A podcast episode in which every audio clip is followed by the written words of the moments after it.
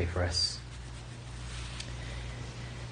God, we have gathered uh, on another Friday evening because uh, we love you, uh, because we uh, want to uh, speak to you and hear from you. So we pray, God, that you would lead us, uh, that you would speak to us from your word and during our prayer time, and that as we cry out to you, that you would meet with us in a powerful way. and help us to pray according to your will. In Jesus' name we pray. Amen. Psalm 77. Uh, the subscription of the Psalms is to the choir master according to Jeduthun, a psalm of Asaph. I'll read it out loud first, we'll go through it section by section. I cry aloud to God, aloud to God, and he will hear me. In the day of my trouble, I seek the Lord. In the night, my hand is stretched out without wearing. My soul refuses to be comforted. When I remember God, I moan. When I meditate, my spirit faints. Selah. You hold my eyelids open. I am so troubled that I cannot speak. I consider the days of old, the years long ago. I said, Let me remember my song in the night. Let me meditate in my heart. Then my spirit made a diligent search. Will the Lord spurn forever and never again be favorable? Has his steadfast love forever ceased? Are his promises at an end for all time? Has God forgotten to be gracious? Has he in anger shut up his compassion? Selah. Then I said, I will appeal to this, to the years of the right hand of the Most High. I will remember the deeds of the Lord. Yes, I will remember your wonders of old. I will ponder all your work and meditate on all your mighty deeds. Your way, O God, is holy. What God is great like our God? You are the God who works wonders. You have made known your might among the peoples. You, with your arm, redeemed your people, the children of Jacob and Joseph. Selah.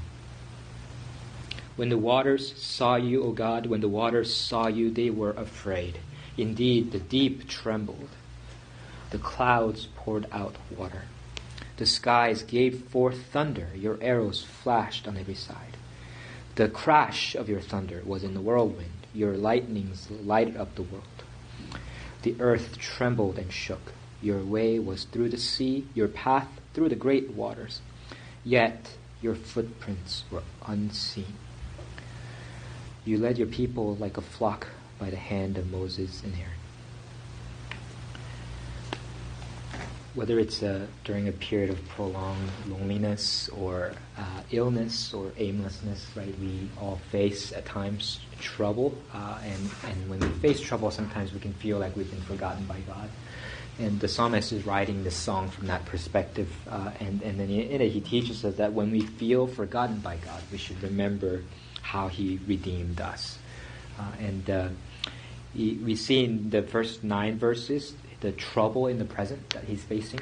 And then in verses 10 to 20, he turns attention to remembering the wonders of the past that God got this. So trouble in the present, wonders of the past.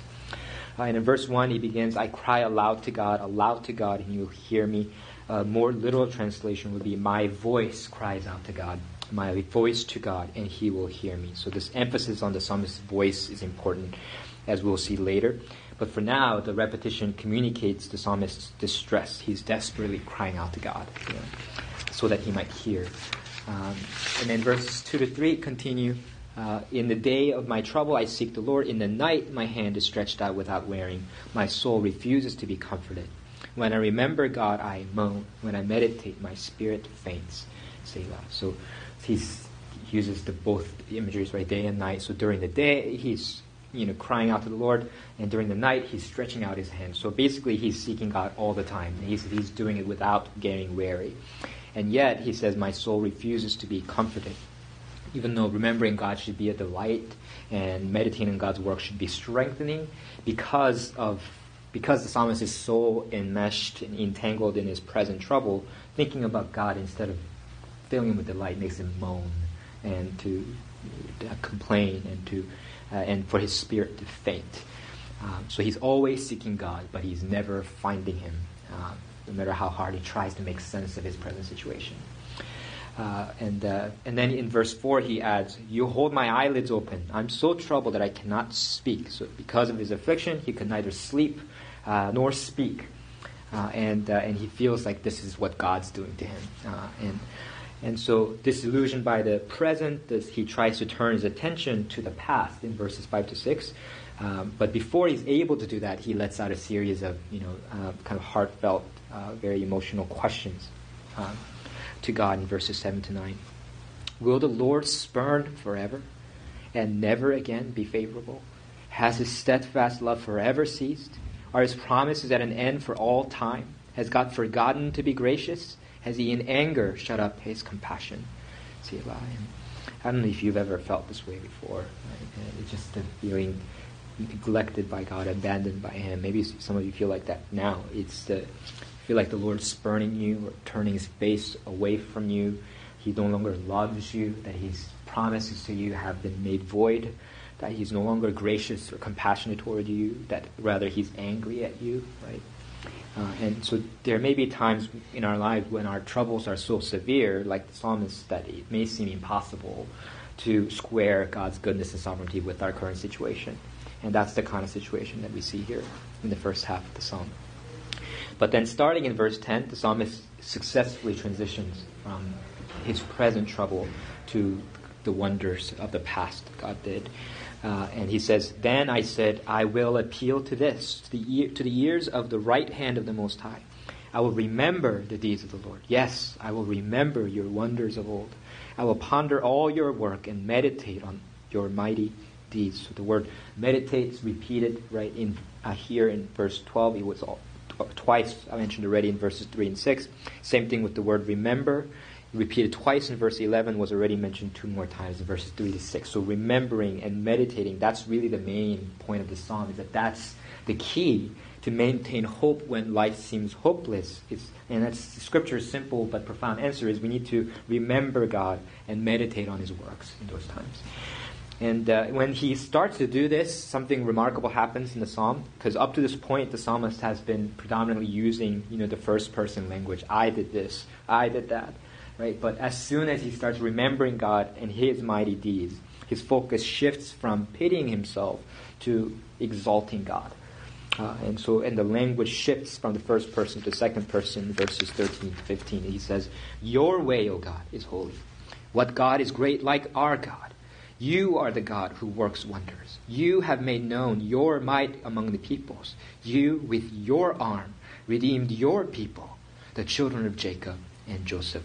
Selah. It's a powerful repetition, really, and helpful for us to remember, right? When we feel forgotten by God, right? Uh, when we are given to self pity because of our situations, uh, when our circumstances, our troubles loom larger than God Himself, right? uh, that we have to remember that God, with His own arm, redeemed us as His own. Uh, and He's not going to leave us to our devices uh, because if He uh, took us as His own in that way. So when we feel forgotten by God, we should remember how He redeemed us. And then in, finally in verses 16 and 20, the psalmist remembers the climactic instance of God's redemption in Israel's history up to that point, which is the Exodus. He writes, When the waters saw you, O God, when the waters saw you, they were afraid. Indeed, the deep trembled. The clouds poured out water. The skies gave forth thunder. Your arrows flashed on every side. The crash of your thunder was in the whirlwind. Your lightnings lighted up the world. The earth trembled and shook. Your way was through the sea, your path through the great waters. Yet your footprints were unseen. You led your people like a flock by the hand of Moses and Aaron.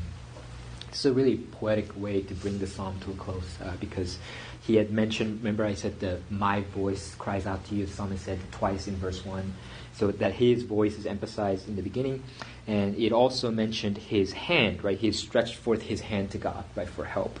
Now, at the end of this uh, psalm, we see the two words voice and hand again, right? And so the word thunder actually is just another translation of the word voice. So it's the voice of the sky, right? Uh, and then um, and then the word crash again is the same word, uh, voice. Uh, and then you see at the end uh, that that God uh, led them led them out from the sea uh, like a flock by the hand of Moses and Aaron. And then we saw earlier in verse. Uh, 10 that God delivered them with his right hand, and in verse 15 that he redeemed his people with his arm, right? So these are all, conveying idea. So the, the, cries with which the psalmist cried out, the voice with which the psalmist cried out to God in verse 1 now is answered by the voice of God and how he delivered Israel in the past.